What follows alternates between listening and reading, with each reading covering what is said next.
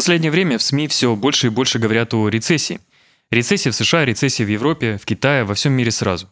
Но стоит ли обычному частному инвестору опасаться такого страшного и не до конца понятного явления? Можно ли ее как-то спрогнозировать?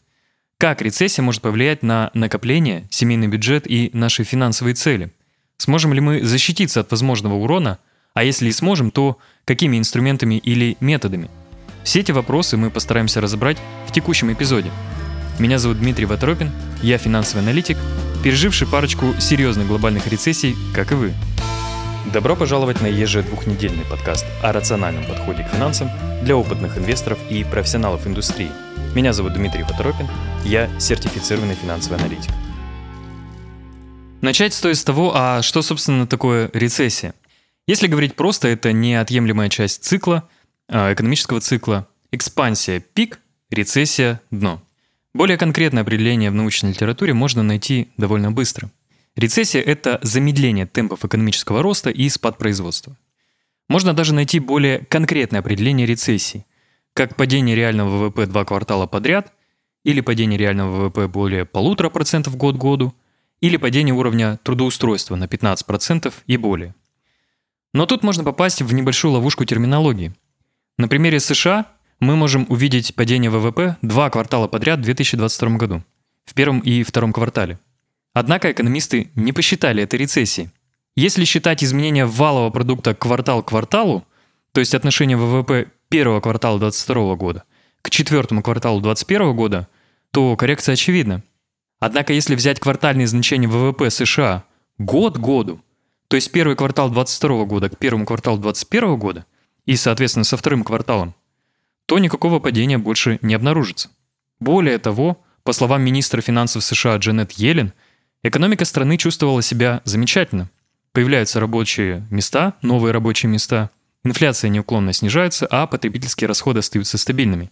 На деле каждая рецессия, зафиксированная в мировой истории, очень самобытна и отличается не только по стадии развития всего общества и его технологического уклада, но и, конечно же, по географии. Также экономика каждой страны уникальна. Время, в которое рецессия происходит, также неповторимо. Условия возникновения той или иной рецессии никогда не бывают идентичными. Поэтому делать общие выводы о том, что такое рецессия, о широком и масштабном термине, задача довольно сложная.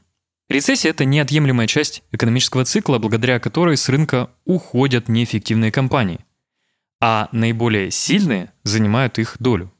Звучит такая теория неплохо, но реальность зачастую сильно отличается. В целом, в истории пока нет прецедента экономического развития без периодически возникающих рецессий. Основываясь на этом, можно полагать, что феномен неизбежен. Это закономерный и нормальный процесс перехода на новую стадию развития. В истории экономических спадов есть некоторые общие черты, которые могут дать нам хотя бы примерное представление о том, к чему стоит готовиться во время рецессии. Приведем несколько ключевых пунктов, с которыми можно столкнуться. Первое и самое очевидное – падение общего уровня доходов – Здесь все максимально просто. Поскольку по своей сути ВВП – это суммарный доход всех в стране, говоря доступным языком, то стоит ожидать снижения прибыли компаний и зарплат жителей. Этого можно и не заметить на своем примере, поскольку работодатель может пережить значительное снижение доходов какое-то время, не снижая зарплаты своим сотрудникам. Но средний уровень все равно будет падать. Второе, как следствие из первого, падение общей экономической активности. Если снижается заработок, снижаются и суммарные траты. Это может еще больше усугубляться эффектом роста сбережений на черный день, когда люди и компании в ожидании еще больших проблем откладывают запланированные расходы на будущее, увеличивая накопление. Ну а если кто-то стал меньше тратить, то кто-то стал меньше зарабатывать. Третье. Рост безработицы или снижение количества трудоустроенных. Безработица – большой и на самом деле сложный показатель, расчет которого ведется по-разному во всем мире. Главная же идея заключается в повышенной вероятности роста ее уровня во время рецессии. Зарабатывая меньше, компании начинают оптимизировать расходы, нередко прибегая к сокращению штата. Неконтролируемый рост безработицы может привести к значительному снижению потребительской активности, оказывая дополнительное, пагубное влияние на экономику. Четвертый пункт. Падение инвестиционной активности. Это тоже следствие снижения расходов, ведь инвестиции – это тоже затраты. Это явление влечет за собой серьезные последствия, особенно в средней и долгосрочной перспективе. Сокращение потенциальных рабочих мест, зарплат, доходов, что может нанести серьезный урон бизнесу в будущем. Можно ли предсказать наступление рецессии? Когда мы говорим о том, что рецессия пришла, это уже случившийся факт. Он основан на уже полученных данных, которые относятся к прошедшим периодам. Существует ряд так называемых опережающих индикаторов, которые могут сигнализировать о вероятности наступления рецессии в обозримом будущем. Один из самых известных – это отрицательный наклон или инверсия кривой доходности государственных облигаций. Он, к сожалению, работает не в 100% случаев, но довольно надежен по истории. Кроме него есть и различные индексы с оценкой настроения менеджеров по закупкам, данные по промышленному производству, спросу на открытом рынке и так далее. Главная же проблема заключается совершенно в другом. Даже если мы можем предсказать рецессию с высокой уверенностью, мы по-прежнему не в силах предсказать движение рынка. Динамика рынка акций в периоды рецессии в прошлом очень неоднозначна.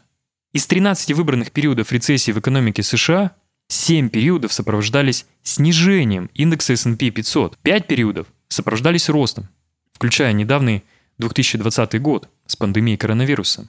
И один год остался практически без каких-то изменений в динамике. Таким образом, мы можем сказать, что рецессия – это снижение экономической активности, но не в силах достоверно спрогнозировать движение рынка. Четкой взаимосвязи между наступлением рецессии и падением рынка нет. Для частного инвестора рецессия опасна в первую очередь потенциальным снижением доходов от основной деятельности. Это может привести к пересмотру всего инвестиционного плана, а возможно и использование части капитала для оплаты текущих расходов. Защитная часть портфеля, формируемая за счет простых и ликвидных инструментов, может снизить такой риск. Однако, формируя эту часть портфеля, инвестор снижает потенциальную доходность на длинном горизонте и жертвует вероятностью достижения своих стратегических целей. Рецессия – это феномен структурный, то есть будет затрагивать несколько сфер жизни человека одновременно. И в этом его главная опасность. Одним из негативных сценариев может стать падение инвестиционного капитала вместе с падением доходов от основной деятельности. Такой двойной удар способны выдержать финансово и психологически далеко не все инвесторы. Динамика рынка в период рецессии не поддается прогнозированию. Если мы говорим о том, к чему инвестору стоит подготовиться заранее, так это к повышенной волатильности. Рецессия 2001 года после бума доткомов привела к падению широкого индекса S&P 500 на 13%. Годом позже еще на 23%. Мировой финансовый кризис 2008 года, который начался с краха рынка ипотечных бумаг в США, обвалил тот же индекс на 38,5% по итогам года. Если снижение инвестиционного портфеля почти на 40% за календарный год начинает вызывать у инвестора мысли о суициде, то не стоит заходить в акции на весь объем. Ну а агрессивному инвестору с возможностью брать на себя существенный риск не нужно закапываться в защитных инструментах, которые значительно снижают ожидаемую доходность. Ясное понимание инвестора того, как различные активы могут вести себя в периоды турбулентности, это лучшая подготовка к рецессии на стартовом этапе. Портфель инвестора должен быть сформирован изначально с пониманием того, что он будет попадать в такие периоды. Возможно, и не один раз за период своего существования. Среднегодовая доходность и волатильность рынка рассчитанная за длительный период на сегодняшний день, уже включают в себя все прошлые рецессии, которые пережили выбранные активы. Качественно сформированный портфель – это лучшее решение как на время рецессии, так и в любой другой период. В качестве итогов давайте подведем несколько выводов, которые мы разобрали. Первое. Рецессия – это замедление роста или снижение экономической активности. Второе. Это неотъемлемая часть экономического цикла. Третье. Каждая рецессия уникальна и не похожа на другие. Четвертое. Прямой взаимосвязи рецессии с динамикой рынка нет. Пятое.